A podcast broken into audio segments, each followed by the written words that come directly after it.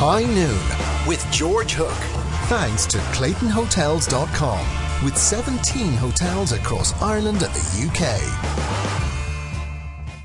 Lee Keegan is expected to be back in the starting 15 when Mayo named their team for Sunday's All-Ireland Senior Football Championship semi-final against Kerry at Croke Park. The 2016 Footballer of the Year was named man of the match in the Westerners quarter-final draw with Roscommon. He sat out the replay due to a foot injury, but is said to have returned to full fitness. Kerry are also set to name their team today. Scott Hogan could play in the Aston Villa team to play Norwich at, Aston, at Villa Park tomorrow. The Manchester-born striker, who has declared for the Republic of Ireland, suffered an ankle injury against Reading on Tuesday. The problem, though, is not as bad as initially feared. Hogan has applied for an Irish passport and could be added to Martin O'Neill's squad for the upcoming World Cup qualifiers against Georgia and Serbia. And Cork City will need just five more points to win the SSE Airtricity League Premier Division title if they beat Sligo Rovers at Turner's Cross tonight. George. All right, uh, thank you so much. Ross, um, the tragedy in Spain has uh, exercised us all. Our, our news bulletins are full of the stories, as you've just heard, and we haven't escaped. As we know, Irish people were involved in Barcelona. Uh, what I haven't heard, and I heard Simon Coveney, the Minister for Foreign Affairs today, I heard him say that we must be vigilant, whatever that means. I heard him say that an attack is unlikely. How can he dare say an attack is unlikely? Uh, what have Spain done uh, to Isl- Islamists to merit being attacked? What have the innocent Irish people going about their holiday in, Raslam- in Los, uh, Los Ramblas done to merit attack? We have more tourists in this country at this time than perhaps at any time in our history. During 2017, something like 9 million tourists will come to this country. What makes us so special? And we have, uh, we know, we have a police force whose morale is shot to ribbons. A police force that cannot handle our own homemade terrorists. What chance then has a, police force without, to the best of my knowledge, a single Muslim uh, Islamist on the force? Where are they going to get the intelligence to prevent attacks? I think it is awful. Let's look though at Barcelona. This week, we did a, a, story about Barcelona because the city of 4 million people will pick, will have 32 million tourists. And the city, led by its left-wing mayor, is saying, we don't want tourists. Go home. Don't shop in our shops. The police, we have evidence that the police in Barcelona won't help tourists because they just want them out of here. Interestingly, if they were given a choice this morning. What does, would Barcelona want? And equally interesting, in February of this year, tens of thousands of Spaniards thronged the streets to protest against what they saw as Spanish failure to accept migrants, led by an organization called Our Home is Your Home, they said that with the full support of the mayor, the same mayor who is opposed to tourism, Spain hasn't taken enough. How many people has Spain taken? It has taken 10,000 migrants pretty well, and we know nothing about them. We don't know who they are. We don't know, we don't even know their names. Because the one thing is absolutely certain, of course we don't know their names, given that one of the suspects in the Barcelona atrocity may well have had a fake ID, albeit his brother's, but nevertheless a fake ID. So what do we know about these people? The children, we don't even know if they are children. So what does Spain know about the 10,000 people that it has already expected? The United Nations Commission for Refugees says that Spain cannot cope with the migrants that it is taking. And tens of thousands flocked the tr- streets of Spain protesting against its government not taking enough. I wonder if the organisation Your Home is Our Home called for a demonstration in Barcelona today to take more migrants, how many would fill its streets? This is no xenophobia.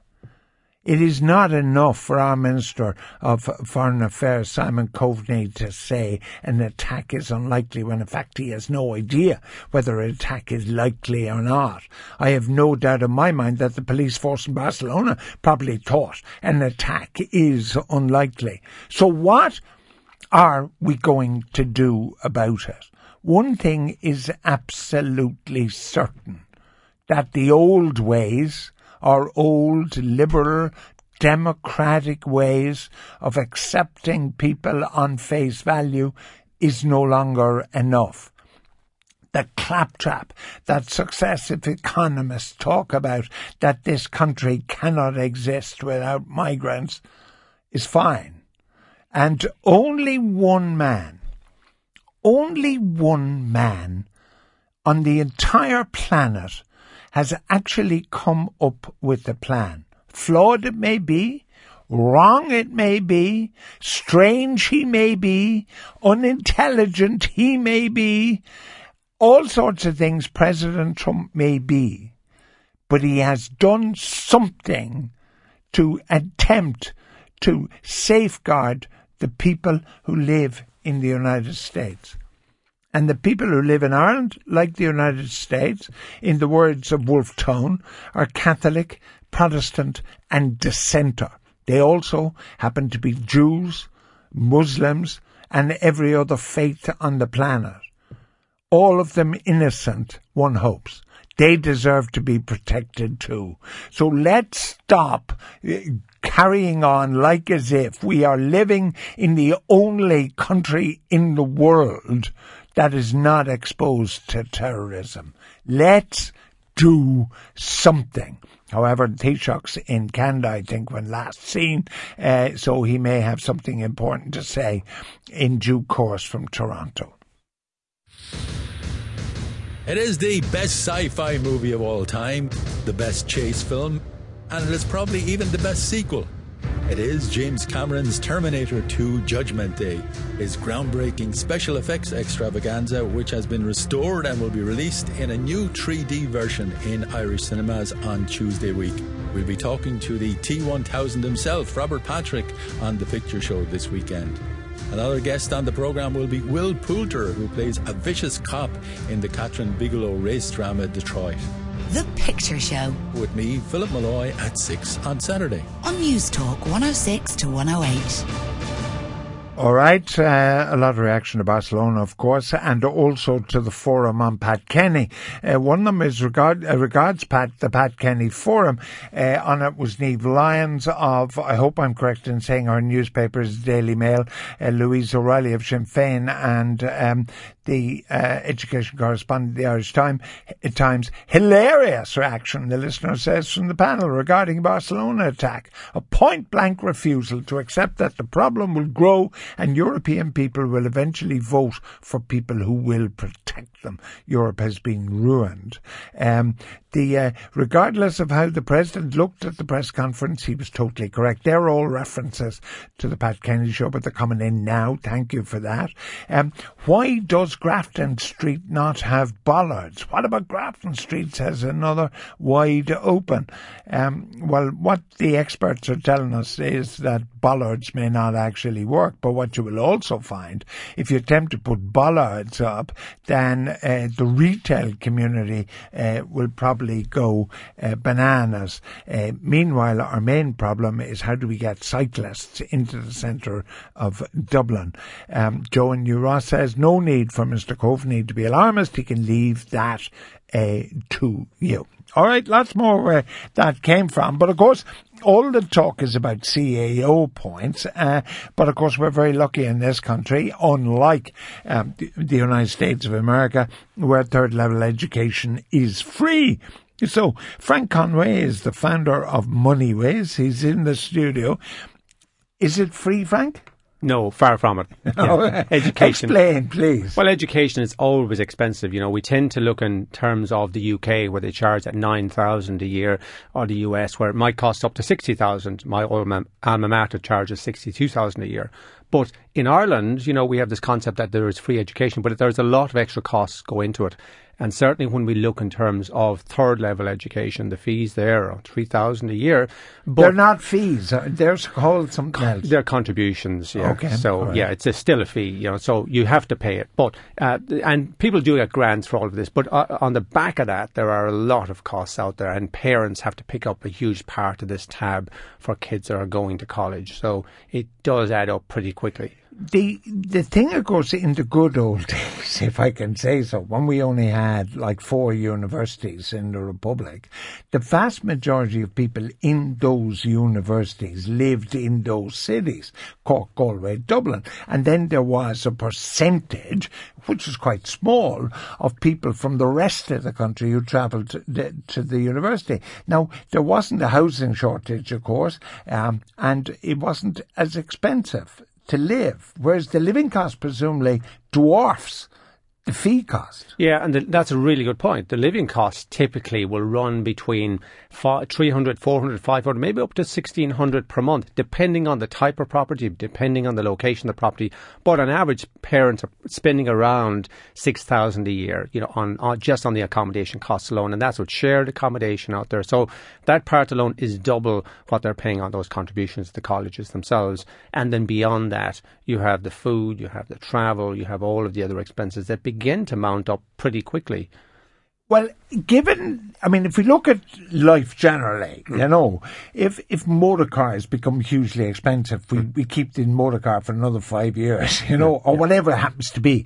The price of something is the old economic law that the price has an effect on demand. Mm. Why is college costs increasing no effect on demand? Yeah, and, and that's a good point. This is a discussion I had last year, again, back in the US, where costs have gone up, you know, to over 60,000. And some of the college professors said education is hugely powerful. It's hugely beneficial to anybody who gets it. And they've done all the studies on this. So it's very hard to get away and argue that you don't need a third level education, even though in some countries, even though Donald Trump is now arguing for those uh, uh, uh, training schemes for a lot of younger people out there, uh, colleges which are linked to education. But broadly, parents want their kids do well. And we tend to do that through education where we get, you know, third level education in a particular skill. Maybe it's English, maybe it's coding, whatever. So it's very hard to break away from that. And so we're not going to say, well, I'm going to give up my child's education because the costs have gone way up. It's unlike the car where we might say, well, we will hold on to the five years.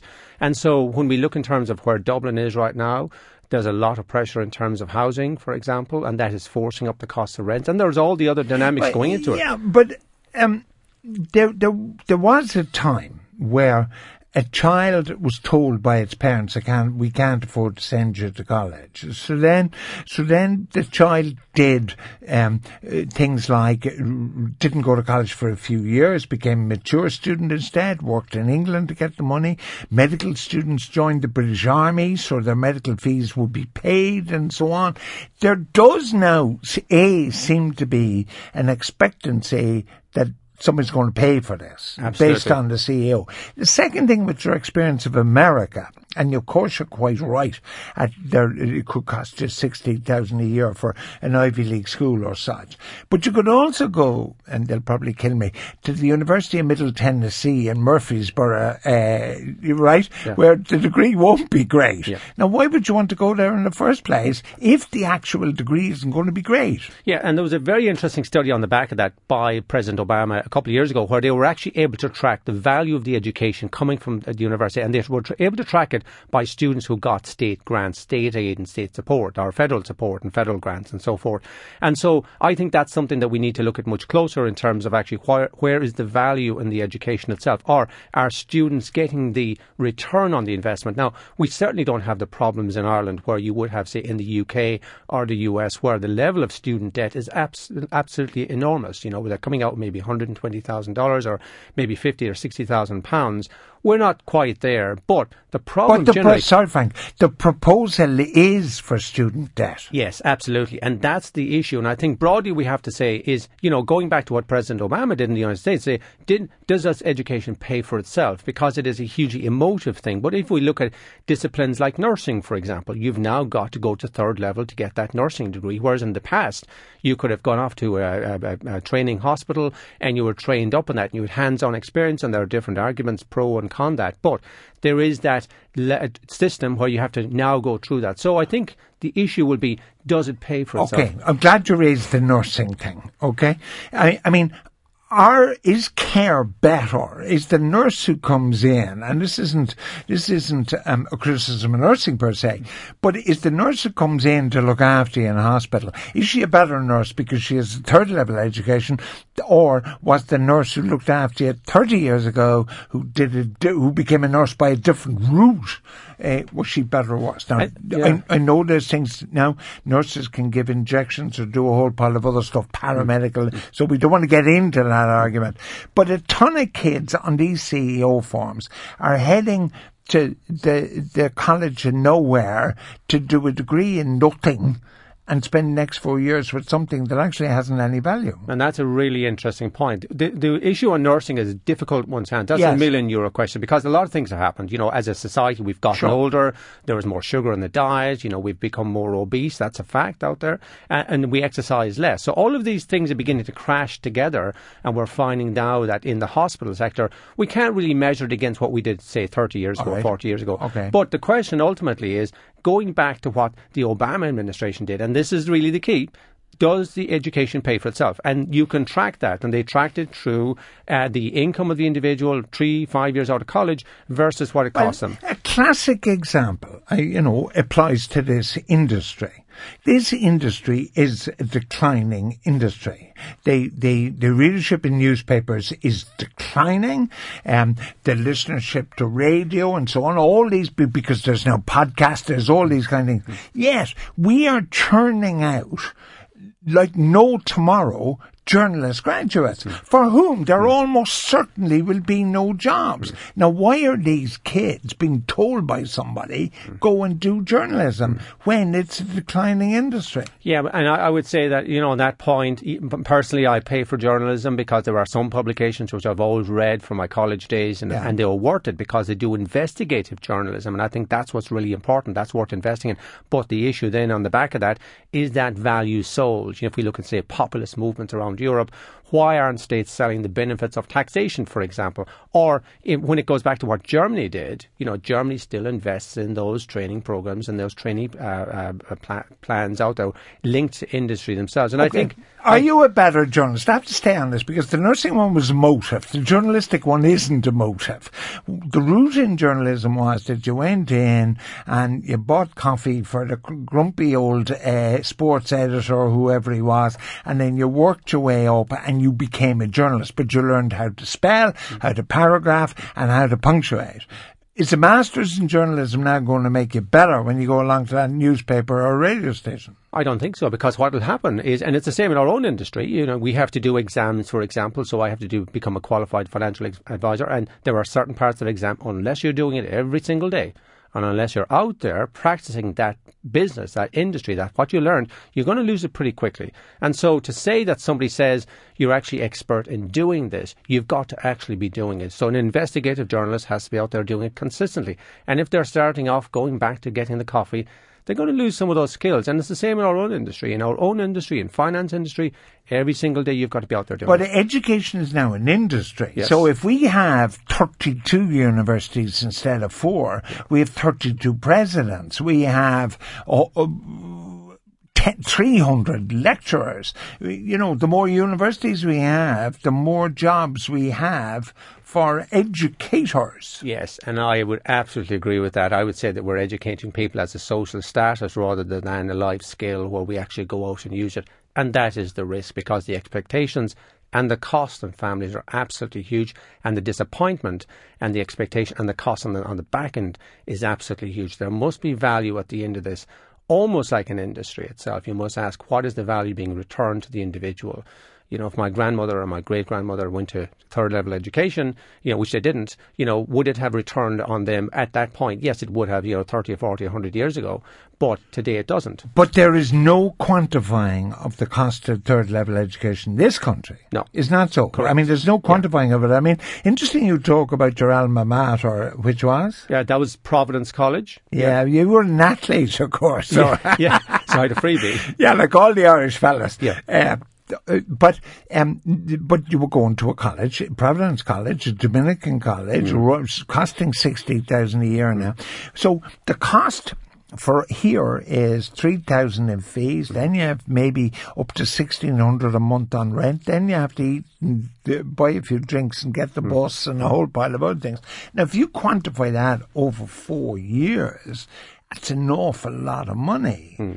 And one thing I would say about Ireland is education is extraordinarily cheap compared to what, they are trying to do. in- Cheaper than anywhere. Cheaper in many places, not anywhere, but many places. Europe, we tend to have a lot of. There are a lot of you know free education out there. You know, so, so the pressure is always on, and the argument is that colleges who charge a lot more money have better standings internationally. So you know, is Trinity worse than a certain college in the United States because it charges a lot more? money? I, I don't think so. You know, I think the value coming out of Trinity is extraordinarily high. The quality is extraordinarily high. But the pressure on families ultimately is it's a financial pressure, it's a social pressure as well. And so, you know, do, did I do better? Well, it depends on the course you do, and I think that is the issue as well. Too many courses out there offering too broad an experience don't get you ready for life. You know, some of the people I've seen graduate from, from my own class were a CTO with Facebook who did, I think, a political science background or a history background. You know, that is a very broad skill and it is pliable right throughout life because you can learn. But but if you do degrees that in essence have no value, Yeah. then there's another insidious cost on the way, which is you know better to do a master's because the bachelor's degree wasn't good enough. Yeah, and that's what I see often. You know, what I would feel with certain degrees is certainly do you need to train four years in college for it? Probably not all of them, and that's you know that's a personal opinion. But in terms of masters, I will always say generally, you know, why do you go back right away if you've done a business or finance degree undergrad? Why are you doing a master's right away? Because you need some experience. And the one thing I would find is there's no point me, somebody coming into my office and they're suddenly got a master's degree, and I'm going, well, you still got to go out and get the coffee. All right. Uh, the uh, a lot of people reacting. I fought to get points to go to UCD to do social science in the nineties. You then had to do a master's to become a qualified social worker. Um, so uh, then, if you think your education is expensive, George, try living without it. Says Pat. Um, can I tell you the name of your my guest? I absolutely can. Uh, Frank Conway, founder of MoneyWiz, and I'm sure if we got onto Google, we'd find your best time for the 1500 meters. Maybe. and my heart bleeds, says Anthony in Cork, about the cost of parents of third level education for their child. I live a stone's throw from UCC and I'm surrounded by student houses. 50% of them have cars, despite the fact they live within five minutes of UCC. I don't believe you. Uh, the majority of grants go to farmers' kids, business people, and the so-called disadvantaged. Anna said from Wicklow, and she said nurses were better in the past. Well, my thanks to Frank Conway, a founder of MoneyWiz on the real cost of college for parents. Coming up next, uh, do older people get a fair deal from the Fair Deal scheme? High Noon with George Hook. Thanks to ClaytonHotels.com with 17 hotels across Ireland and the UK. All right, uh, welcome back. I was talking, of course, about uh, Barcelona. One listener says, "You ask what are we to do? It's too late, George." And uh, I like the one which says, "Why don't you sod off to America, you disgusting little man, and cozy up to your Nazi-loving friend?" There's only one error in that entire text. Um, little is a bit much to describe uh, somebody who's six foot three. That's non-factual. Otherwise, the best of it is absolutely right. Uh, I'm cozying up to my Nazi-loving friend.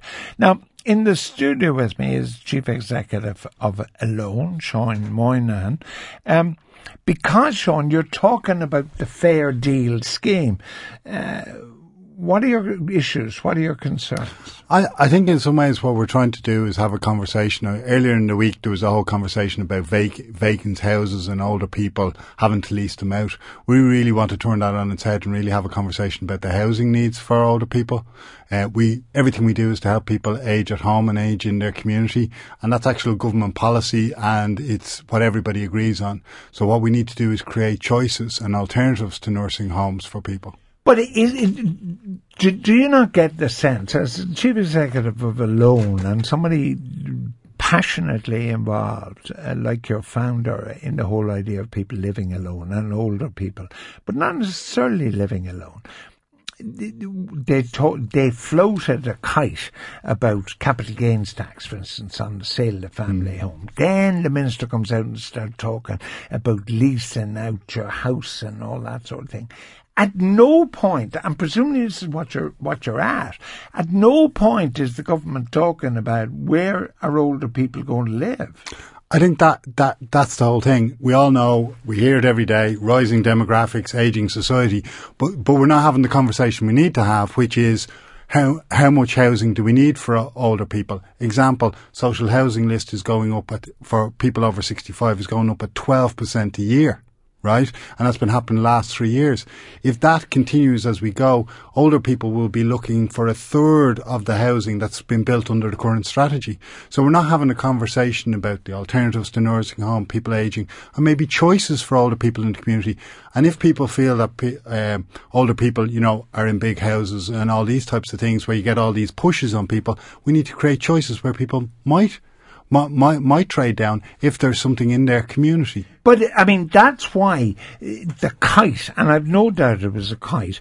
Uh, if they bring in capital gains tax on sale the family home, then they they at a stroke stop the idea of older people trading down. Absolutely, at a stroke. Uh, and absolutely, and this idea that I also think the whole housing crisis, and there's a housing crisis for older people as well, is, is, is all, pre- you know, we're talking about vacant properties. A lot of those properties, when you dig into the CSO numbers, most of them don't exist, right? They're, they're what was empty on census night, right? And that could be people on holidays and everything. So when you go through the first cut, what you find is, is the occupancy rate in, in Dublin is, is actually 99.2%. Now, full the em- occupancy rate. Yeah, if, if if the full employment rate is at three or four percent, I would say if the vacancy rate in Dublin is 0.89 percent, I would say we're probably full. So we the energy that goes into these types of schemes and into these things, we think takes away from the energy that public servants and and departments need to actually provide supply of housing, and that's what everybody need. And older people are the same as everybody else that where there is a shortage of supply of housing and for choi- and choices. But uh, speaking to you, you, there is because there is a shortage, an undeniable shortage.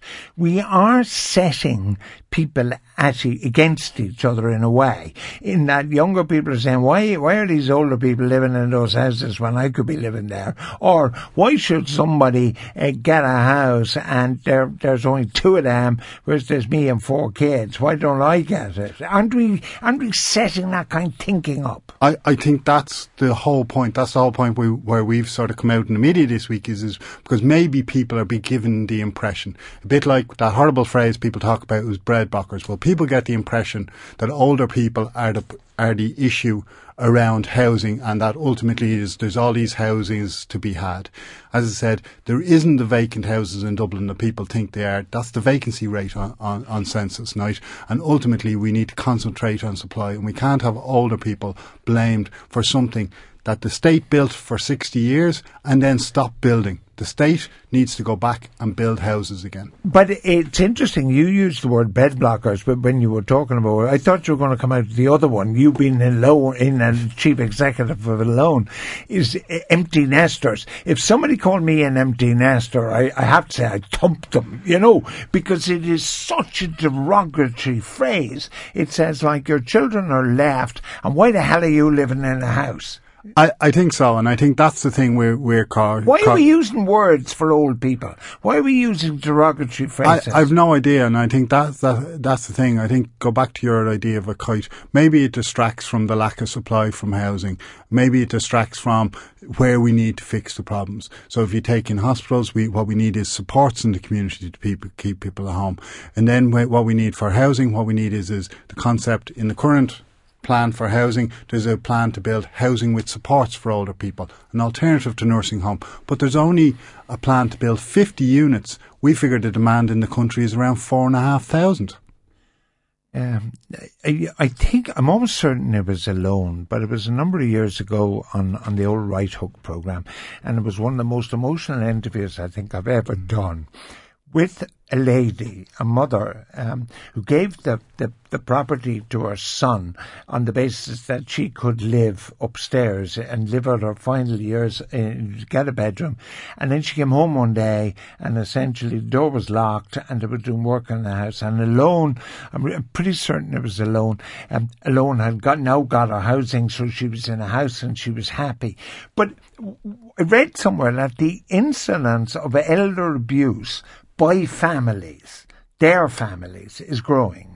Do you have evidence of that? I, I think that elder abuse is always hard to nail down because it is it's one of those things that happen within families or or, or, or relatives or, or friend, friends where where people are dependent on an individual that can be taken advantage of and that, and that's the that's why it's very hard and it's very hard for older people to report because they may lose that support that they rely on and that was a story a story from ourselves currently in our housing 87% of the older people are coming from homeless services. And what people have to realise is people always say, oh, 79% of older people own their own houses. That means 21% don't. That means over 100,000 don't. Now, can you imagine where those older people are in where there's rising rents? And they're on fixed incomes, right? Maybe 230 quid a week. Yeah, and it's a very simple story. Maybe your part, but your partner passes away, and then 230 a week. Now you've lost half your income. How do you pay the rent? You're not very attractive. The whole focus is more and more people going into rental accommodation. But the problem is, is once you get to a certain age, rental accommodation isn't. You aren't very attractive to it because you can't pay the the Yeah. increases. Well, what about older Germans or older French people or older Italians or older Spaniards? How are they working out? And and I think this neat thing is is they have much more commercial principles to renting. So ultimately, you know, if you rented a shop, you might be able to get a 25 year lease. So what happens in Germany or France, there's the access to those. In Ireland, whereas over the years we have strengthened the law, you are never more than two, you could be renting the same house for 20 years, but you are never more than 200 days away. The landlord wants to sell. If the landlord wants to do major renovations, there are three or four reasons, but ultimately is, is you could be there 20 years, you get 200 days notice, and that's the absolute max. So ultimately is, is that lack of security will always force older people, or sorry, force people to want to buy, but unfortunately it also creates what could be a huge crisis long term, where older people may, may end up not being able to cope with the rents. Uh, somebody says fairness in a text. Fairness and Fine Gael are not compatible. I increasingly feel that way. Well, I think what happens is Or maybe fairness and Irish governments aren't compatible. I think maybe it's the thing is is like you were saying earlier about kites. Maybe there's other places we have to go that are also equally hard decisions.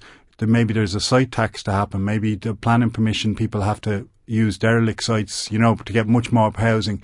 Maybe we have to take a situation where the state does need to go back to build. And these are all hard decisions that we feel now just can't be avoided. All right. Thank you so much for joining me. That's Chief Executive of Alone, Sean Moynihan, and as Sean confirmed that extraordinary interview I did a number of years ago, which I can remember to this very day uh, of that lady and the way she was treated by her son. Um, CPO powers, Ed says, will be abused by left-leaning councils. Those who selling their homes will be forced to accept lousy prices. Uh, this government, George, will sink if they touch our hard-earned homes. And uh, the finally, if the state needs to start building housing, is it only because those people who need them are largely too la- lazy to get up and earn a living for themselves? Um, I, I expected a text like that because that what bedevils the problem. Uh, the number of lazy people out there uh, is a lot less than I think uh, middle class people texting radio stations sometimes think. Sean, thank you for joining me. Thanks for the opportunity.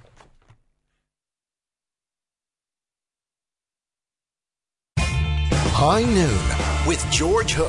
Thanks to ClaytonHotels.com with 17 hotels across Ireland and the UK. Time now for another edition of George's favourite films. Uh, I'm joined, of course, as I am every week, by lecturer in film at Trinity College Dublin, uh, Stephen Benedict. You find him at stephenbenedict.ie. Stephen, welcome to the programme. Good to see you again, George. Now, I've often said when talking to you that uh, modern people who everything they watch, colour television, colour movies, mm. they kind of look askance at black and white. I think we're going to watch now a movie that actually couldn't have been made in color. No, no, I no, sense. no, no. It couldn't. It wouldn't work. I don't think in black in, in color. It works perfectly in black and white. And the movie is Casablanca.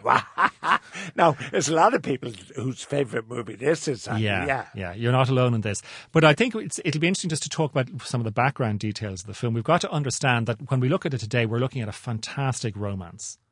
But the movie was made as blatant propaganda back in 1942.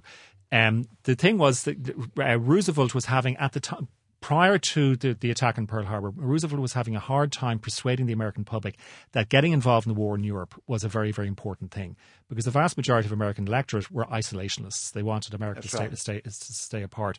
So what Roosevelt did was he very cleverly recruited the Hollywood studios. And the Hollywood studios said absolutely yes, because the vast majority of the Hollywood studios were run by immigrants who came from Eastern Europe. A five Jewish that's, That's precisely the point. That's precisely the point. The Warner family, who ran Warner Brothers, who made Casablanca, came from Eastern Poland. Yeah, and then you had Sam Goldwyn, you had all these That's guys. right, Louis B. Mayer. Yeah, yeah. who were, oh, and they understood, they got, they got it. it. They got yeah. the existential threat because yeah. they had grown up witnessing and being victim of the pogroms in Russia. Correct. So they, the the story actually begins in the summer of 1938. There was a, an American couple, Murray and Frances Burnett, and they were traveling to Europe to help Jewish relatives out of Austria, which had just been annexed by the Nazi, by Nazi Germany. And on the way back, they went through the south of France, and the Burnetts were witness to an evening in a nightclub where they saw a jazz pianist regaling a crowd of native French people, Jewish refugees, and Nazis. And that scene then turns up in Casablanca where they play the Marseillaise, which for me is the single greatest moment, single greatest scene in all of American cinema. So we have the clip right here. Play La Marseillaise. Play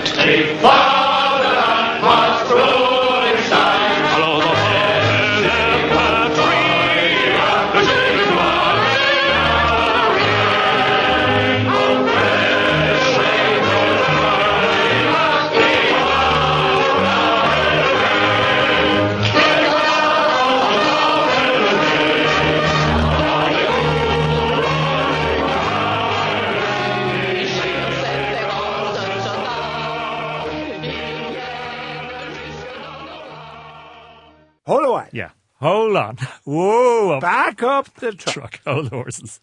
I agree.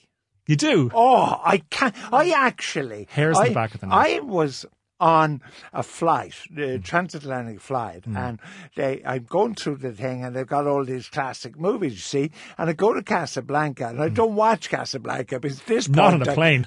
yeah, on a small screen. Yeah. I just scrolled straight away to the Marseillaise. Yeah. And watched that one piece. It it is is, unbelievable. Spine tingling. Yeah. Now, uh, for the audience, I think we've got to, to give a little bit more backstory here. You know, um, there's no point in filling in the plot because I think all our, most of our listeners, if not Yeah. everybody, will be familiar with the plot. But the, the scene is about defiance. Okay, and the, the scene begins with the Nazis singing uh, Die Wacht am, am Rhein. Um, and in order to, for them to sing the song, they've done something that actually happens off screen. But if you pay close attention, it's very, very crucial. They're playing it on the piano. And the piano belongs to Sam, played by Dooley Wilson. He's the only black character in the story. He's African American, which means that a group of white supremacists have commandeered the workplace of a black American. That's the beginning of the scene. And then Rick sees what's going on. Humphrey, um, Rick sees what's going on.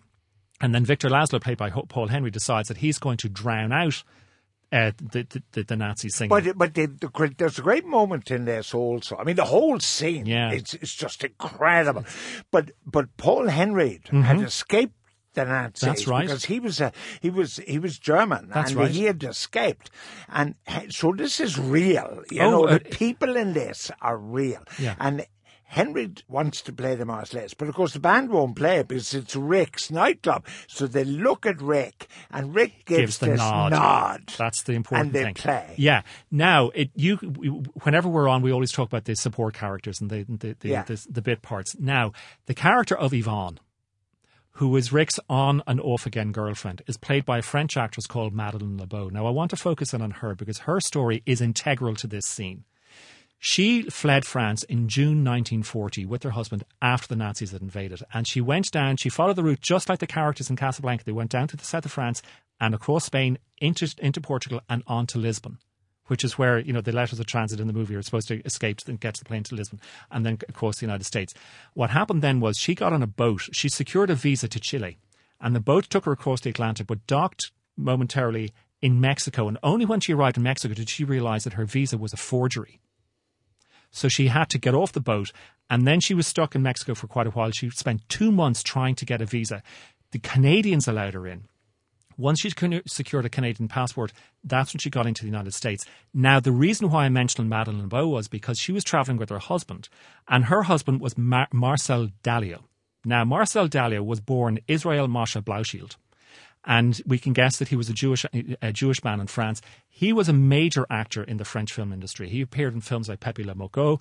He appeared in La Grande Illusion, directed by Jean Renoir, starring Jean Gabin, and then he also appeared in The Rules of the Game. Now, Marcel played Emile the croupier in the film. Really? Yes. Wow. So when you're looking at that film and you see people stand up to sing the Marseillaise, importantly, it's the Marseillaise, not the American national anthem. This is an American movie extolling the French virtues, liberty, equality, and fraternity. It is an explosive scene. Oh. It's spectacular. I, well, I never knew about the croupier. Every Yeah. time I talk to you, I get something new. But there's great sub characters. I love the barman, you know, the fellow with the pencil moustache. then Peter Lorre, who has a very small part. Yeah.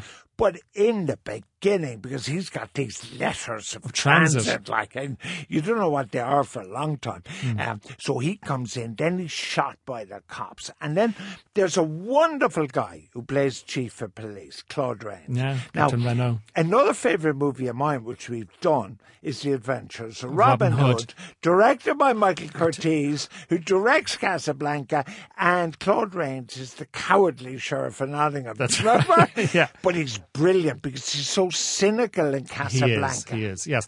Now, also the one character actor, one support actor whom you haven't mentioned, and I'm glad you let me mention, is Sidney Greenstreet.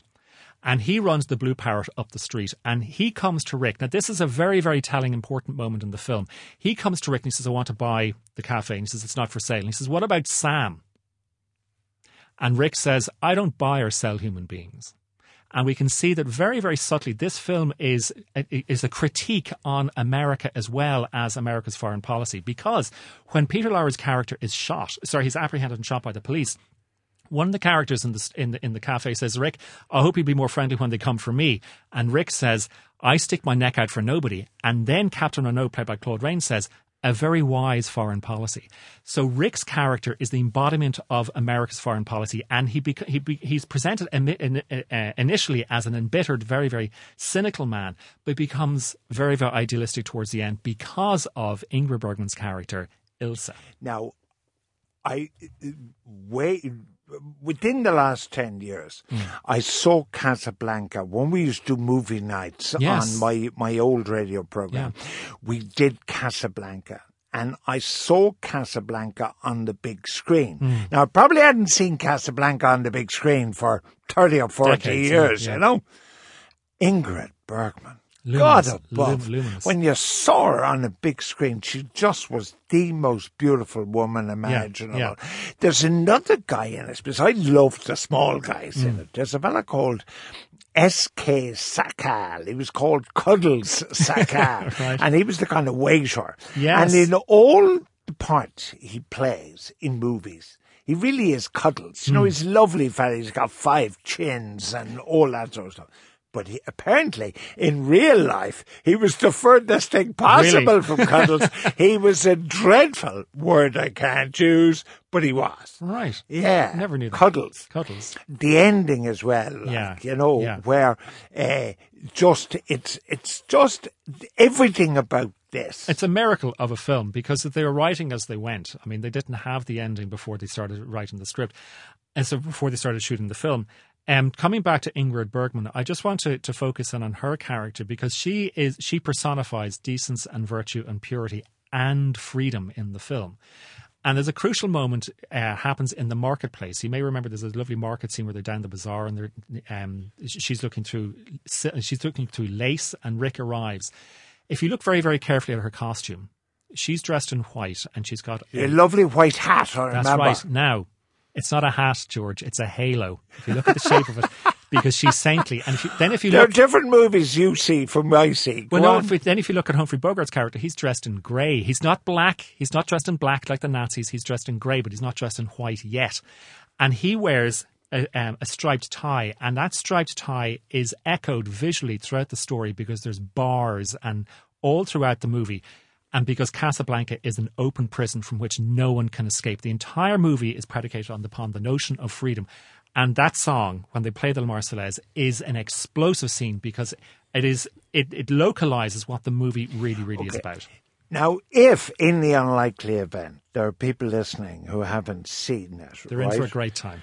I defy them to see, watch it and say it's not great. George's favourite films, I, I didn't deliberately do my sort of number one, number two, number three, Right, because they're right. all my favourite films. But I tell you, I, I, this movie just grabs me right, and and the Marseillaise, you're right, hmm. and and without the Marseillaise scene, almost you hmm. could say Casablanca might be a different movie. But there you are, George's favourite film, Stephen Benedict with halos and bars and all sorts of stuff. I'll have to watch it again just to understand it more. It's uh, Stephen Benedict, lecturer in film at Trinity College Dublin, and most importantly, you'll find him on stephenbenedict.ie, another favourite film, next week. High Noon with George Hook. Thanks to ClaytonHotels.com with 17 hotels across Ireland and the UK.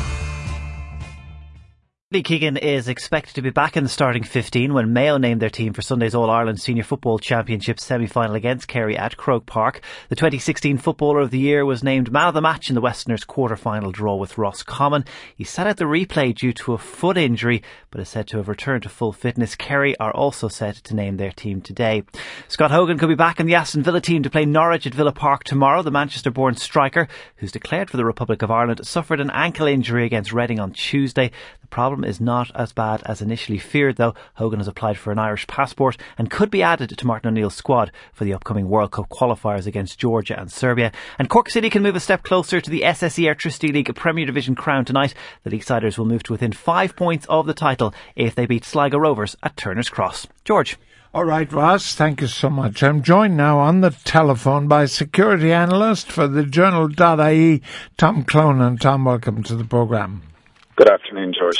Now, I actually, uh, have, there's so much about Barcelona on so many radio, television and newspapers that, um, I'm, I'm thinking about what's new. So what, I mean, Simon Coveney, I want to go about. Simon Coveney says that an attack is unlikely, even though we should be vigilant. What does that mean? The government are sticking to the line that uh, an attack on Ireland is, in theory, possible, but not likely. And I, I, up until about a year ago, I would have agreed with, with that position, but I think events in the last year uh, have changed my mind about that. But I mean, it's just my opinion, so your listeners would have to make a decision or a judgment on, on the basis of Simon Coveney's background and, and my background. I mean, I've been in the security space for 27 years, George, and particularly with the Stockholm attack, you know, a neutral country a car driven up the street like Grafton Street, ploughing into people, you know, excellent uh, social and integration programs.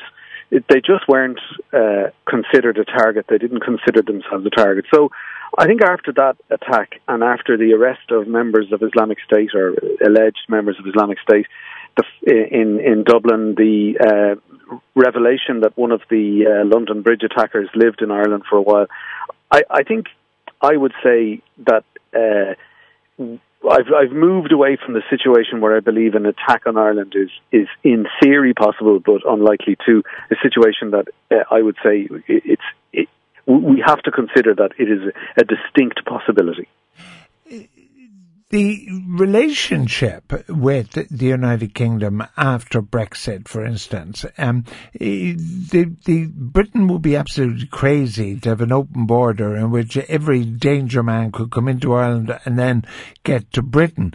But forgetting that and just staying where we are, how we have seen not just the fellow who lived in England, we have seen major fundraisers being arrested, have we not? We have seen, um, I don't know whether they're terrorists or not, I don't know what they are, but we've seen fellows with a bucket load of passports. Uh, we've seen all sorts of people who've been involved somewhere in this activity. Is that not so? Well, Ireland has the same um, participation rate uh, in jihad and you know uh, crim- criminal activities in in Iraq and Syria. We've the same participation rate amongst our uh, passport holders as as the UK and other European countries, and we we know that up to thirty or so Irish citizens have, have gone to, to fight in uh, Syria and Iraq, and, and some of them indeed have been killed, including one of them who was a child, who was a minor, which begs a, a whole pile of different questions. You know, how did how did how did he get there? I was 16 and a 17 year old at home. I, I can't imagine allowing them to to go off to to fight somewhere. But look, uh, I, I want I wanted to make the point, George, because I, I was listening to you in the first hour about about what's happened in Barcelona. Irish people were caught up in the attack in Barcelona, and my sympathy goes out to the family of that young, young little boy who's had his leg broken. Irish people were caught up in in the London Bridge attack. We had Irish people shot in the Bataclan Theatre. We had Irish citizens shot on the beach in Tunisia in Sousse. So Ireland cannot consider itself apart from or different, or that we're a different category of population to anybody else. The fact of the matter is, George, the vast majority of Irish people, when they're abroad, um, we're English speaking, and um, we tend to congregate in the same places as as British and American and French tourists. So, so we're a target. So, you know, the the Barcelona attack, the, it was selected because it was a very large pedestrian area. I drove down Las Ramblas about three weeks ago in a Ford Transit van that's adapted for my son's wheelchair, a 171D registration. I couldn't believe it. I was actually able to drive right into Las Ramblas. There were no bollards, there were no protections for from anybody entering onto that um, central um, pedestrian area, which is quite large. And, you know, so there's two one-way side streets that run parallel to the pedestrian area. They're both one-way. One goes down the hill towards the Christopher Columbus Monument, and the other one goes up the hill towards the big plaza and square where you can get the, the bus to the airport. And I drove up and down those and I noticed in other Spanish cities, for example, in uh, Salamanca and Toledo, I was unable to get my car into the city centre where uh, the pedestrian areas where I have to put the wheelchair down because they had bollards. Uh, you have to yeah. talk into an intercom under a camera, and, and, the police operate those, and they want to know why do you want to come in with that vehicle. Uh, they want to see it. They, and, and so I think all across continental Europe, after the Finsbury Mosque attack, where uh, a right-wing lunatic terrorist drove into the, the Muslims trying to worship there, after the Charlottesville attack, where you had fascist terrorists drive into protesters, Westminster Bridge, London Bridge, Stockholm, no, Nice. Uh, yeah. Know, after all these vehicle attacks, these are going to be a feature of okay. uh, the terror threat throughout continental Europe. So I think when you have a big pedestrian area like that, I think it is there is a duty of care to just put down All some right. bollards Hold a while now. try and deter it. Hold a while. Now, my guest is security analyst for Journal.ie, Tom Clonan. Interesting text from David. Henry and Mary Street, the busiest pedestrian thoroughfare in Dublin, still has car access at both ends. Uh, what about Grafton Street or Temple Bar?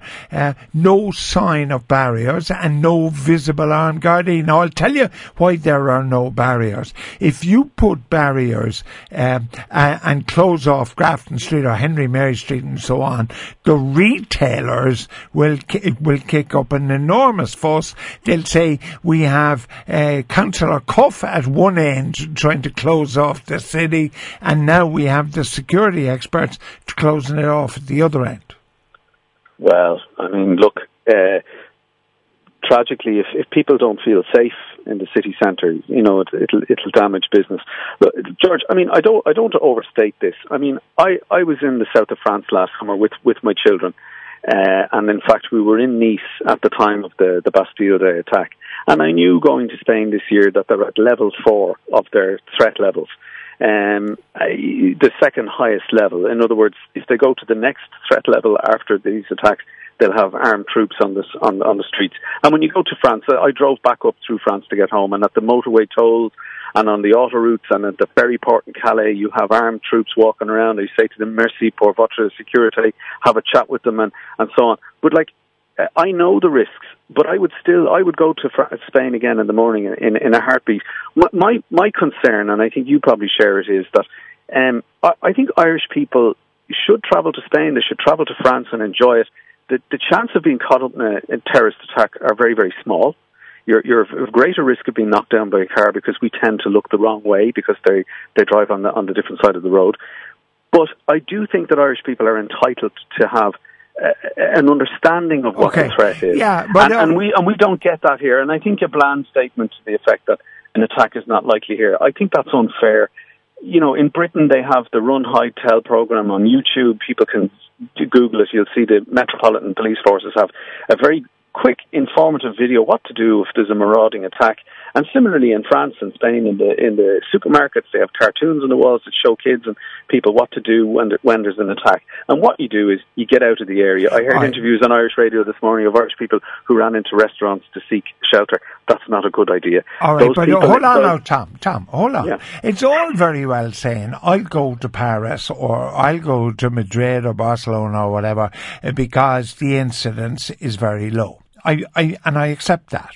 Um, the the one thing though is we're talking about Ireland and Irish people, as I said this morning, Protestant, Catholic, Jew or Muslim, Irish citizens are entitled to be protected, even though in our case, if a car drove down uh, Grafton Street, it, it would probably kill more foreigners than it would Irish people because we're at the height of the tourist season. Similarly, in Barcelona, the, the people from 34 different countries have been injured. So therefore, we're sitting on our hands. How many Muslim speakers have we uh, in, in the Garda Síochána? How many, whatever, it- Farsi or whatever they speak? How many have we got?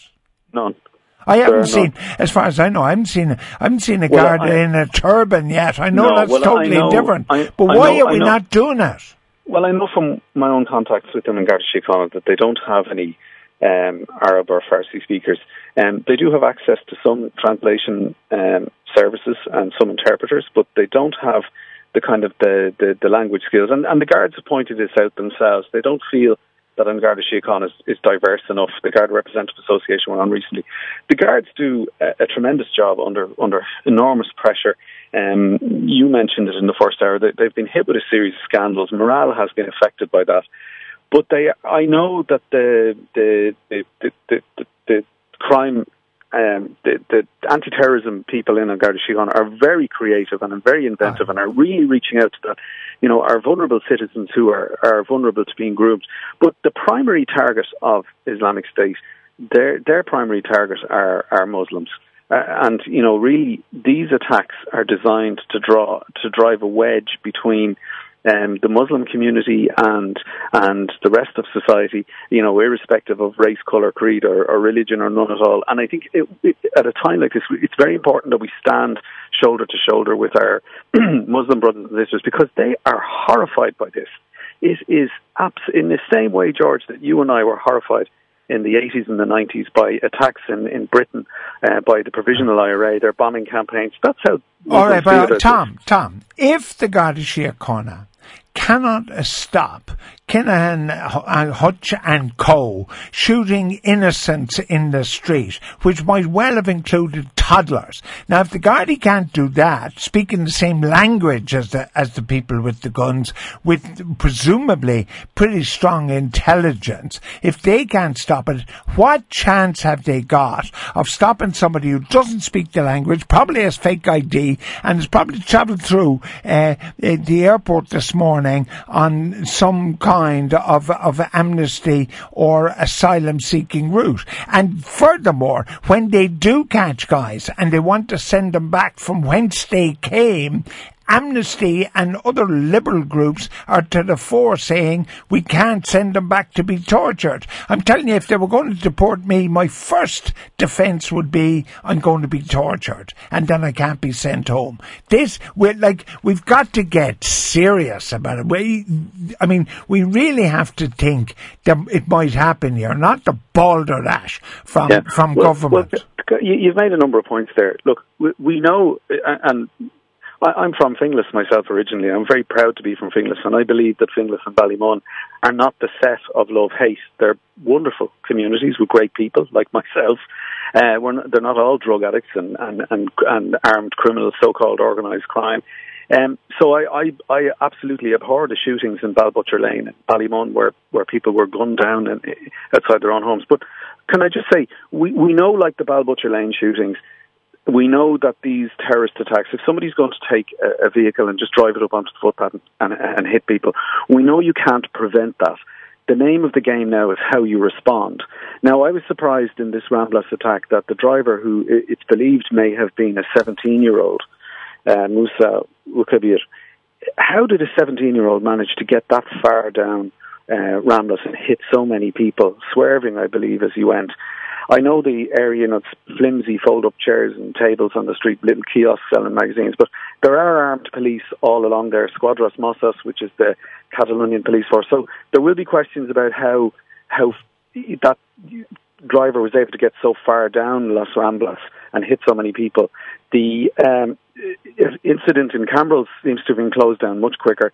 They're wearing suicide vests like the London Bridge, bridge attackers. And I'll tell you, George, the holy grail for these guys is when they're finished the the the ploughing through people and then the marauding, evolving attack involving knives and guns.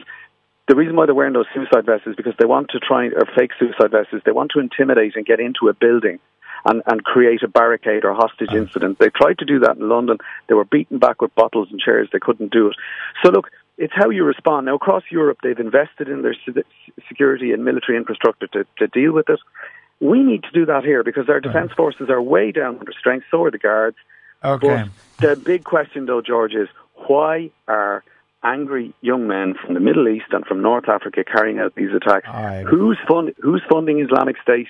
We need to sort out the problems that were created in the destabilization of the Middle East and North Africa before this phase of violence, and it will end, but it won't end until North Africa and the Middle East right. are stabilized somehow. And, and your friend in the White House, Mr. Trump, I'm sorry, I'm not confident that somebody like him will be able to do that. I think he's going to pour petrol on the fire. Right, we'll agree to disagree. But anyway, look, we've got to work out the expenses uh, debacle in Templemore before we try and stop terrorism. That's the key thing at the moment that's exercising the Commissioner. My guest from Journal.ie, where he is security analyst, Tom Clonan.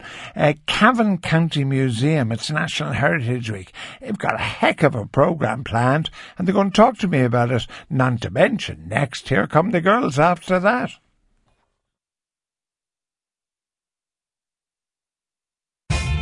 High Noon with George Hook. Thanks to ClaytonHotels.com with 17 hotels across Ireland and the UK. Well, my next guest has come all the way from Cavan County Museum to talk to me about uh, National Heritage Week in general, but how the Cavan Museum is celebrating. It is Savina Donohoe, curator of the Cavan County Museum. Savina, thank you for coming down. Uh, it's really good of you to do it. Um, this is a special weekend, really, because I'd forgotten that in 1947 they played the All Ireland final in New York and Cavan were in it. Yes, uh, George, and that was a very, very unique occasion, of course, because it was the only time in All Ireland was played outside of Ireland. And Cavan, with Kerry, travelled um, to the Polo Grounds in New York. And yeah, 70 years this year. Now, some Kerry people will say we stole it, but we are delighted to say we won it. Yeah, and, and what's the museum doing for the 70th anniversary? Then? Well, actually, at the Taste of Cavan last week, which took place in Cavan, we had a lovely exhibition commemorating the 1947 match. And we uh, really, it was lovely. And all the coverage we had lead up to the match, the match, people at home listening to the match. So we told the whole story that happened 70 years ago. So it actually went down really well. And we're actually bringing it out again to Virginia show, which is happening next week. So the 1947 has been well remembered, the whole experience. So it moves, does it? That you can move we can exhibition. Move. We, we like yeah. to do exhibitions that can move around and bring out more to the community. Right. And, and, it's good. And then it gives people a chance and we get a chance to talk to them. All so right. it's good. It's really I broadcast good. from the Virginia show many years ago. Now, the other thing was I remember talking about about this a number of years ago. At the Cavan County Museum, you have World War One exhibition. What's that all about? Well, um, in 2014, as part of Cavan County Council's peace programme, uh, they decided to do something that would uh, educate people about World War One. They did many things, but one of the things they wanted to do was recreate the trenches. And at the museum, the museum is an old convent, and we're very lucky because we have about 12 acres of land around the convent. So we were able to use one of the fields, turn it into the World War One trench experience. And George, it's the largest trench in Ireland or England, uh, the one in, that we have at Cavan County Museum, the largest trench replica, I should say. Wow. So that's um, big. Now, just before we talk more about the museum, is this in Cavan Town, no, presume? No. The, no. the museum is in Ballyjamesduff. Wow. Just of outs- happy memory. Yes. Right. You know, Percy French and come back Paddy Reilly. yeah. So it's in Ballyjamesduff. Wow. It, it's located in an old convent okay. owned by the St. Clare nuns. Right. And in 1992, there were only two nuns left in the convent, so they put it up for sale and Cavan County Council bought it. Now, how does a fellow like me get from Dublin to? Oh, it's very easy, really. It's and it's getting easier all the time with the new Right. roads. So you just come into Virginia, and in Virginia you can veer left, and you're at the museum in five miles. It's, it's very, it's very easy to get. I, to. now, I'm always interested in museums. The first, the first museum I ever went to was in Fitzgerald's Park in Cork, and the second one I went to was the Imperial War Museum in London. So museums are fantastic, particularly for younger people. Like the World War experience of a World War One experience of a trench, I think would be extraordinary. I think. Um, and that's the feedback we're getting. We do a lot of uh, education, uh, Yeah. and we have a great program uh, for schools that come to the museum. It's really, really worthwhile. And the, the feedback we're getting is the whole experience of walking through the trenches. They're 350 metres long. There's 6,000 sandbags used in the construction of it. So visitors and especially young people get that experience of walking through and it's it's more than just reading off panels and learning. They're you know, and they get to they get to try on the uniforms, they get to hold guns, they get to do all this kind of and it's, Wow. it stays in their memory and stays in their learning. So we find it is working well. And then of course for anybody who had anyone involved in World War One, it's you know it's sad and it brings to life what life emotive, yeah, it's, yeah. it can be. well, when we go into the old convent then, when we go into the museum, Mm-hmm. what are we going to find there? Going to find lots of lovely galleries. We have, of course, a lovely GAA gallery, which we just spoke about. Um, we have a lovely famine gallery, if I can call it lovely, but it tells the story. We've a folk life gallery where we've recreated a thatched cottage, and we've all the old implements that farmers and people would have used years ago. You, I, I, I, for me, you kind of glossed over the famine because Yes. that again is another huge part of our history and has affected the country to this very day. Way, It the does, famine. yes. What what will I see when I look at the famine Well, exhibition? What you'd see, and what probably I find the saddest part of that exhibition, we have on display uh, old famine shoes that we have on loan from Fermanagh County Museum, and they were actually found at the Erne Hospital at a graveyard there, and the shoes of people that were worn during the famine, and there's a lot of children's shoes. It's very sad. Very, very sad. And then we tell the story of how emigration, the coffin ships, and you know, it's something. It's a sad story. It's a sad part of our history. So you'd learn about that, and you'd feel the pain that people felt. Yeah, because like that was the greatest, apart from the deaths in the family, it also was the greatest single movement of people prob- up to that time, Mm-hmm. Yes. certainly. Yes. Because the population of Ireland at that time was, uh, I think, uh, 10 million or so. Yes, and- we actually dropped to about two and a half at one point. Yes. So um, this is an extraordinary story. Uh, What about Cavan? I mean, we're going to a museum in Ballyjames the Cavan County Museum. Uh, Is, do we, does one also, because I know very little about Cavan, not my Yes. neck of the woods. Yes. Do I, do I get a sense of Cavan when I go there as well? I think you get a great sense of Cavan, and Cavan is a county. It's a beautiful county with the, all the lakes. They do say we have a lake for every day of the year. We have 365 with the lakes and drums. But in the museum, there's a lovely sense of the history of Cavan. You get a sense of the minute you go in the door, you see a lovely map of Cavan that points out, you know, all where you are and where you're going. It's just, it's, it's, yeah, it will give you a good now, sense. one of the things people get quite incensed about in different countries is paying for museums. So do I have to pay to get in? Very little. Okay. Very little. Very. We do have a small charge because our, our overheads are, course, are, yeah. are really are really good. But And you do things like family tickets? we do family tickets for twelve euros, and we do a you know five euros uh, for an adult, three euros for senior citizen or students, and it and we've never. I don't think anyone has ever complained to us. So about I get that. in for three euro, would I? You would, yeah, you would. I didn't no, I'm say. really interested, like in this because I could imagine bringing my grandsons. who are now at an age where, like, the famine and the trench. I don't know whether it will become part of their schoolwork or not, but Yes. even the idea of education for Yes. me to them, I'd love to do that, and and. Uh, I'd buy a family ticket and bring two of them in. Now, because when I went to the Lambeth War Museum, Yes. where my father brought me there, and I was only eight, I learned a huge amount about World War One, which stayed with me all my life. So it'd be interesting um, to see how my grandchildren might It'd be react. very interesting to see how they would respond, how they would talk about their experience of, of walking through our, you know, trenches. And can I just tell you too, um, George, in the same space in the garden outside Oh, where yeah. we have the trenches, just to the right of that, we've recreated a replica of the GPO to commemorate 1916. And we have five exhibition galleries just behind that. So that's all in the one place, in the one garden. In the All right, so spa- so my grandchildren are going, both Yes. boys.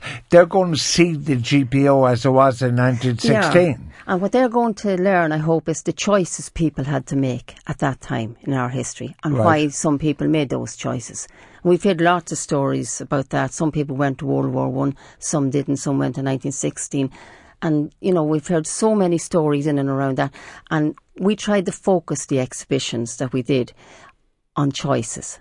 But it also seems to me that at the Cavan County Museum, of which you're the curator, uh, and my guest, of course, Savina Donohoe's the curator and came all the way from Cavan to talk to me. Um, what really I like about this is whether it's the famine uh, or the the cottage, the replica, or the World War One trenches. We, particularly for young people, we have to make we have to make it more evocative, don't Yes, we? and we have to make it more living That's history, as, as like lifting history off the pages. And at one part of the museum as well, I've just have a little area for children, smaller children can play, and little games and little things, so they can play if their parents want to go around. So I like to think, uh, that the museum is very child friendly, and we have a lovely playground beside it as well. So it's it's um, Yeah. yeah, children are very important. And coffee for the old age Coffee, pensioners. yes, coffee, yes, Sure, yes. I'm sold already. yes, if I can get a cup of coffee, I'm No, on the good way. coffee. Well, my guest is the curator of the Cavan County Museum. I mean, um, it was enthralling stuff for the last 10 minutes or so, listening to what they've done. It's an extraordinary achievement. Sabina Donohoe is the curator and no doubt responsible for much of the work. Uh, I'm going there. You ought to go there too. Coming up next, here come the girls.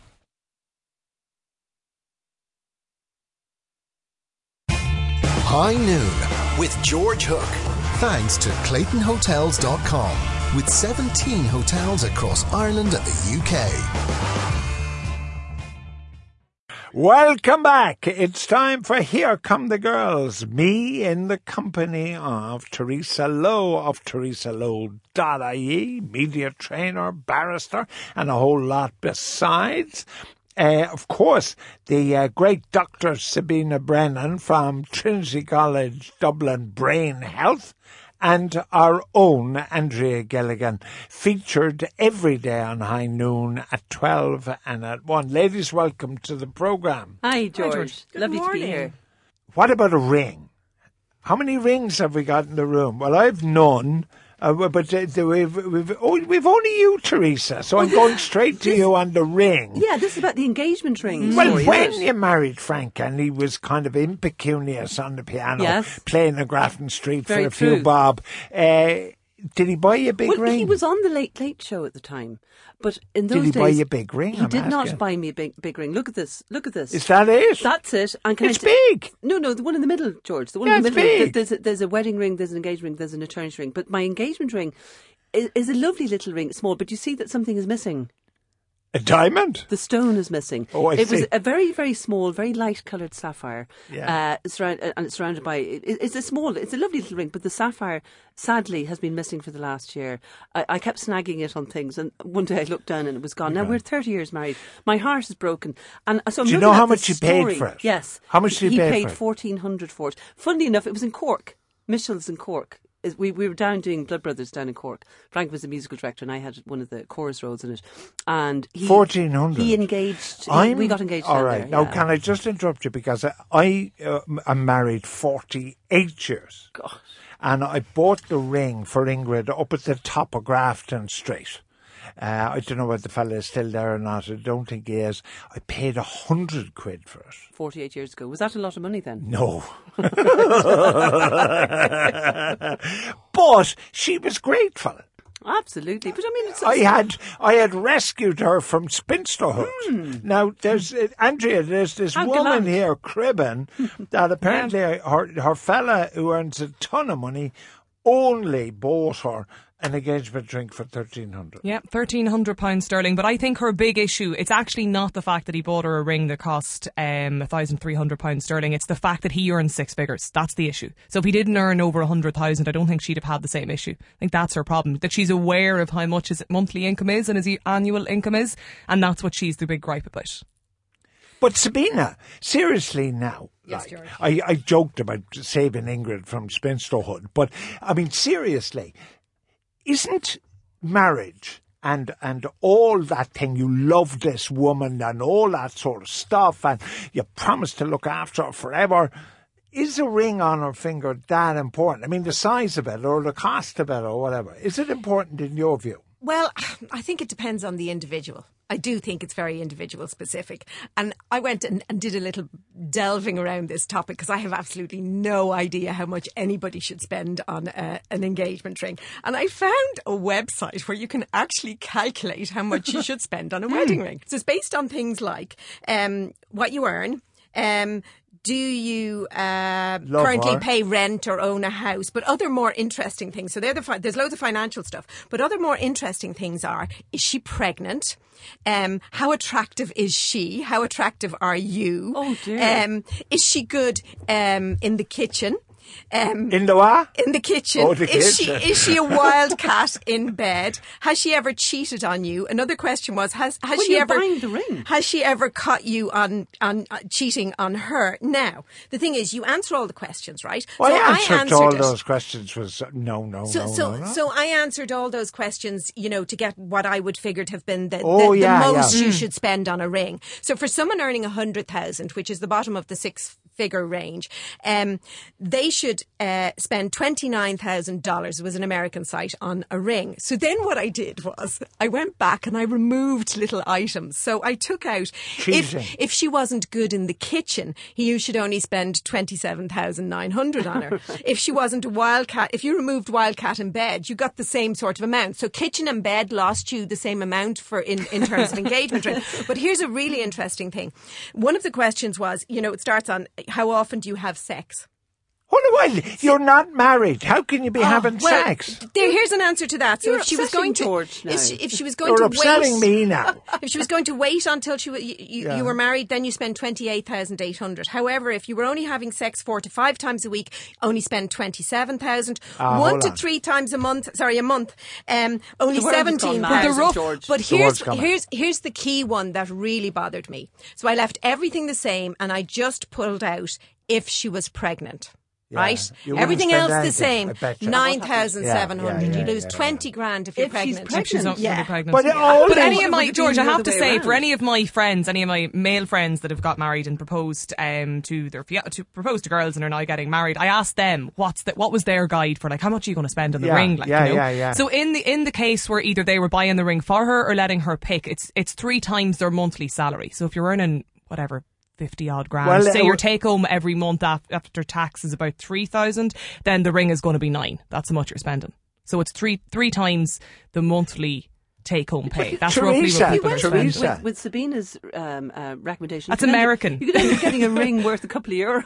it's No, but not my Teresa, recommendation. Teresa, Maybe Irish guys Can guys we, are, are can we bring this back, you and I, Yes. as the only two sort of relatively sane people in the studio? Thank you, George. Yeah, I just want to ask you this question, Teresa. I, I, because I asked everybody. Hmm.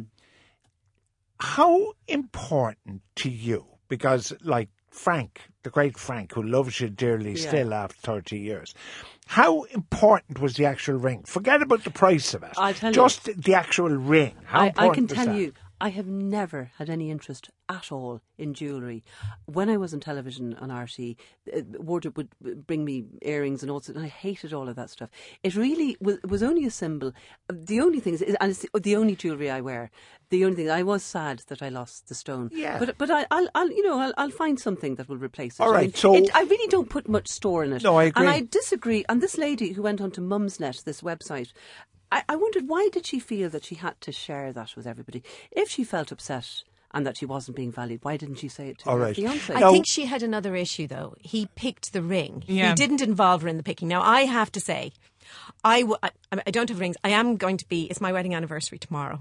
I will be 30 years married, and I have managed over the years to lose my engagement ring uh, and replacement engagement ring. So, um, yeah, uh, we, Because we your won't fingers even are bare. Sabina. my fingers are bare. We we won't talk about that. But I would have killed him if he went and picked the ring without Yeah. my without consulting me. Well, we picked the ring together. Well, no, that's If really two interesting. guys are getting married. Do they both have engagement rings? Yeah, Two well, my- guys? Yeah, guys are getting married. My Do now. guys get married now as Yes, well? they can. George, yes, my and two- son got married and, ladies can get on the twenty second of July.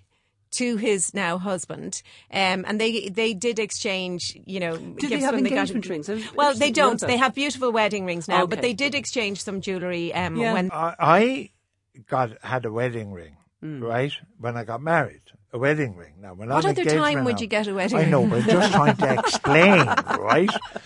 And I was a champion debater at this point, right? And I uh, soon after I got married, I'm speaking at debate and I'm fiddling with the ring the entire time.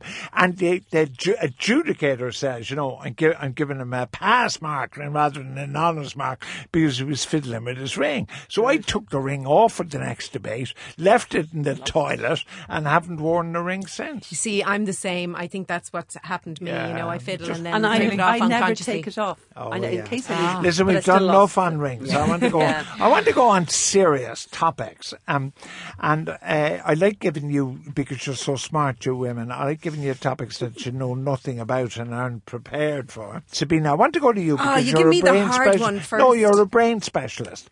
Um, people on mobile phones Yes. uh, apparently getting accidents, getting off trains and everything else. But now there's another report that a high percentage of children cannot kick, pass, catch or run any kind of a ball or engage in sporting activity because they've been on their phones all the time. Yeah, I actually How heard that on- dangerous are phones as an expert?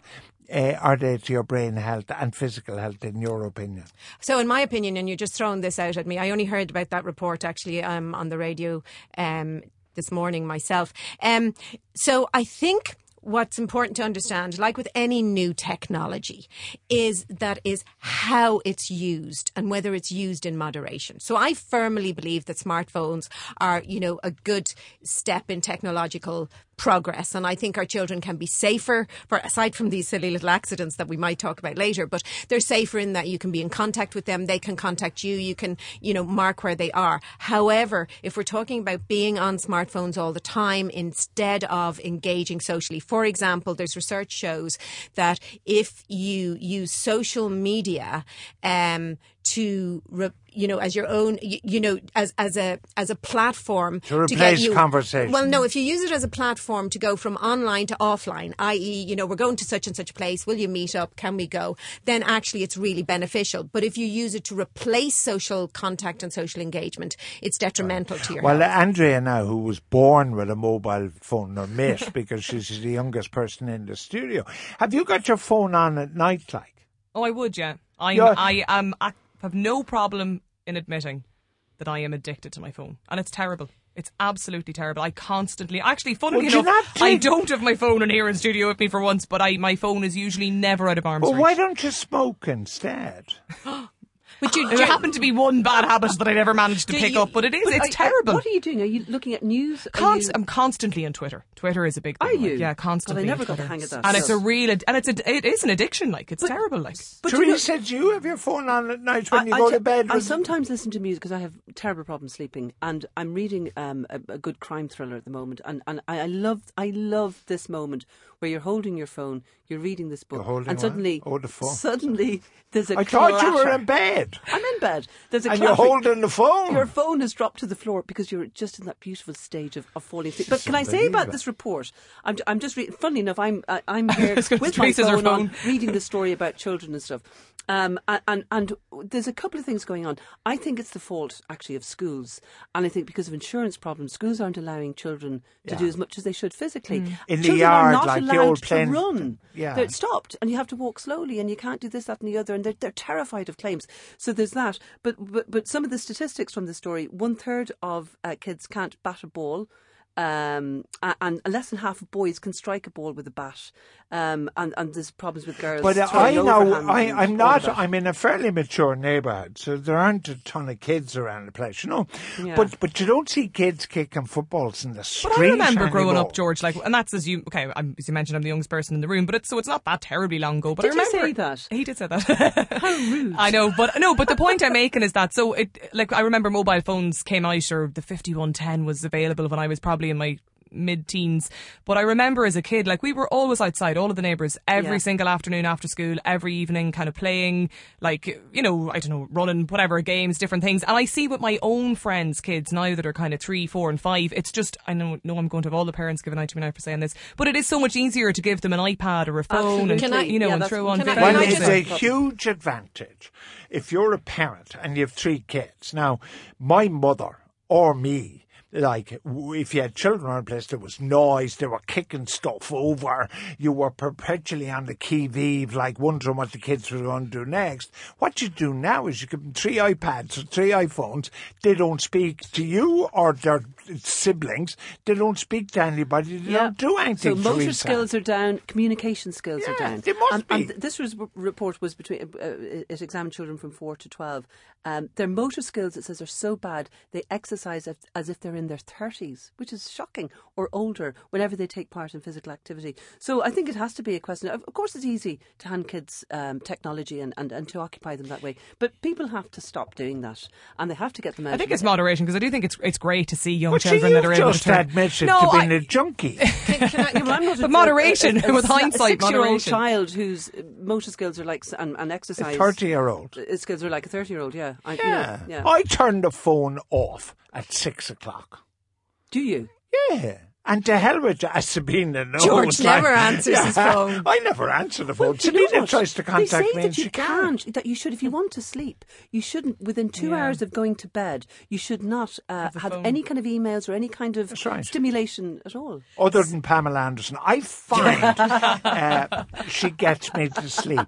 But other than that, I- George. you know, no, I see, know about this, this. is a serious question. No, but I do You're know about trying this. to contact me, and Yes. you're trying to contact me by phone. You can't get me. No. because you ring after six o'clock. But you're an exception. You're you're you're you're you're sort of an exception in you know in, in in the position that you're in. But can I go back because I actually do know about this. I do give talks around brain health and sleep and the importance of sleep and technology in the bedroom. And one piece of advice is to actually take technology out of the bedroom altogether. So the reason being that when you for a number for a number of things, one of them is that the blue light that is emitted from our screens, from our phones, from our iPads, um, from our computers, actually tricks your brain into thinking that it's daytime. It, Yeah, melat- that. melatonin is released. So it actually confuses your body clock. And so it makes you, Yeah. a lot of us look at Netflix, for example, to, to, to relax in the evening. There's two things wrong with that. The melatonin, it actually wakes you up. Secondly, the content of what you're viewing online, if you think about it, no matter what genre you like, if you like, you know, thrillers or whatever, there's probably going to be violence. If you like romance stories, somebody's probably going to get ditched somewhere along the line. So actually, they're going to set your brain off thinking on things. Okay. So no, I just wanted to say Yeah. one thing about kids. I did a recent study, um, pilot study. Of, uh, I'm developing materials for kids, brain health for kids, and each week they have to they learn about a part of their brain and, and what's good for it. And one of the challenges on one we set a challenge for them every week was for them to put their technology out of the bedroom. Now there was lots of different challenges over six weeks.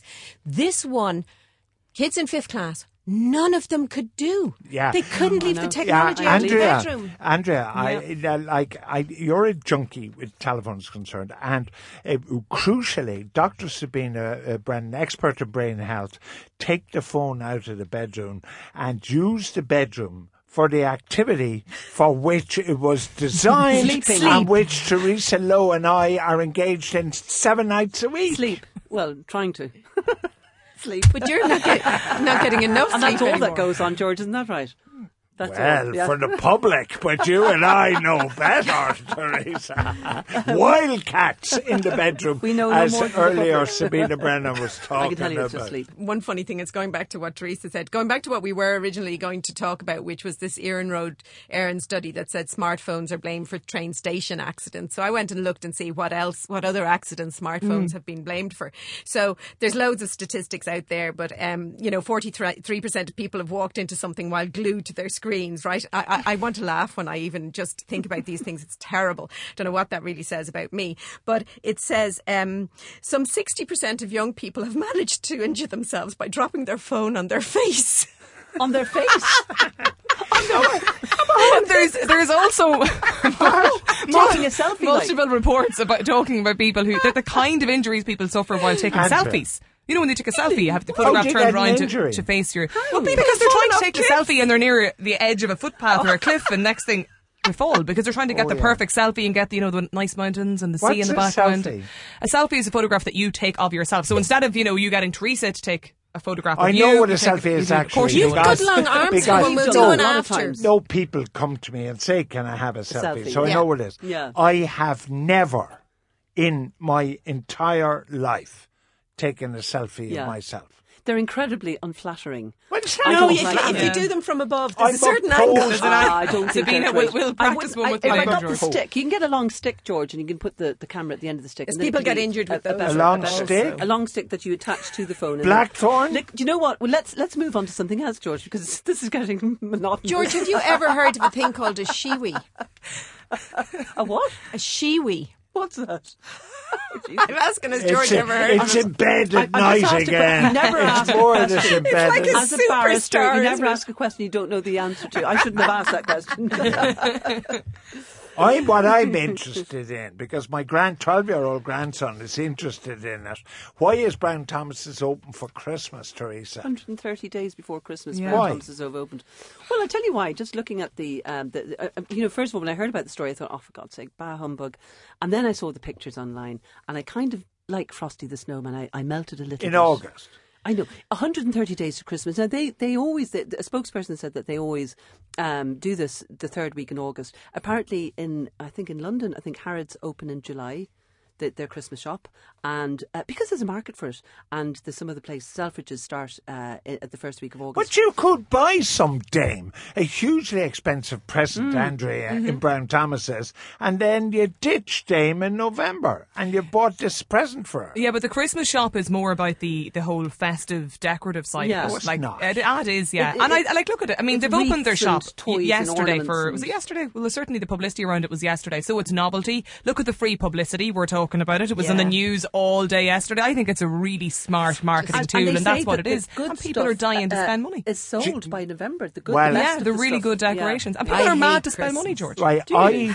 I don't buy Christmas presents anymore. Right, I haven't bought Christmas presents for years. Bah humbug.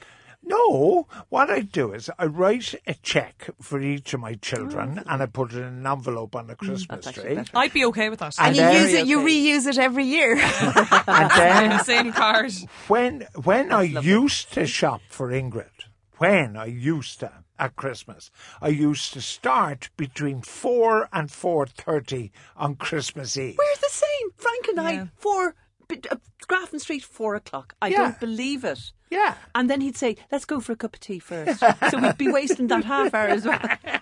But it's all bah humbug Yeah, rubbish anyway. shopping, yeah. Christmas is about kids Yeah, and oh, you know all that kind of fabulous. Uh, yeah, no, I, I, I, yeah, I think it's about putting people under financial pressure when they really could do without it, and there's there's pressures to buy things and all that. But this whole Brown Thomas thing, I really just think it's a, it's you know, it's a commercial But uh, publicity hold on, ploy. what about the pressure, though? It, it, it, like it's all very well for us, typical kind of middle class people who have, have always kind of had Christmas and all that sort of stuff. Imagine the pressure on people, Andrea, Mm-hmm. who are poor, living in difficult conditions, Mm-hmm. and the pressure on them to get something for their children at Christmas must be enormous. Oh, it's incredible. And like we're we're all we're not even you know, we're just Well, that's what I'm starting to talking about, approach yeah. the back to school costs. Oh, the that- I mean, parents the are setting money aside at the parents now, moment yeah. for, let alone even beginning to think about Christmas. There's one thing I know they do years ago, and, and pre- I presume they do it in most toy shops. I don't know, but I know certainly in some of the family run toy shops they do it.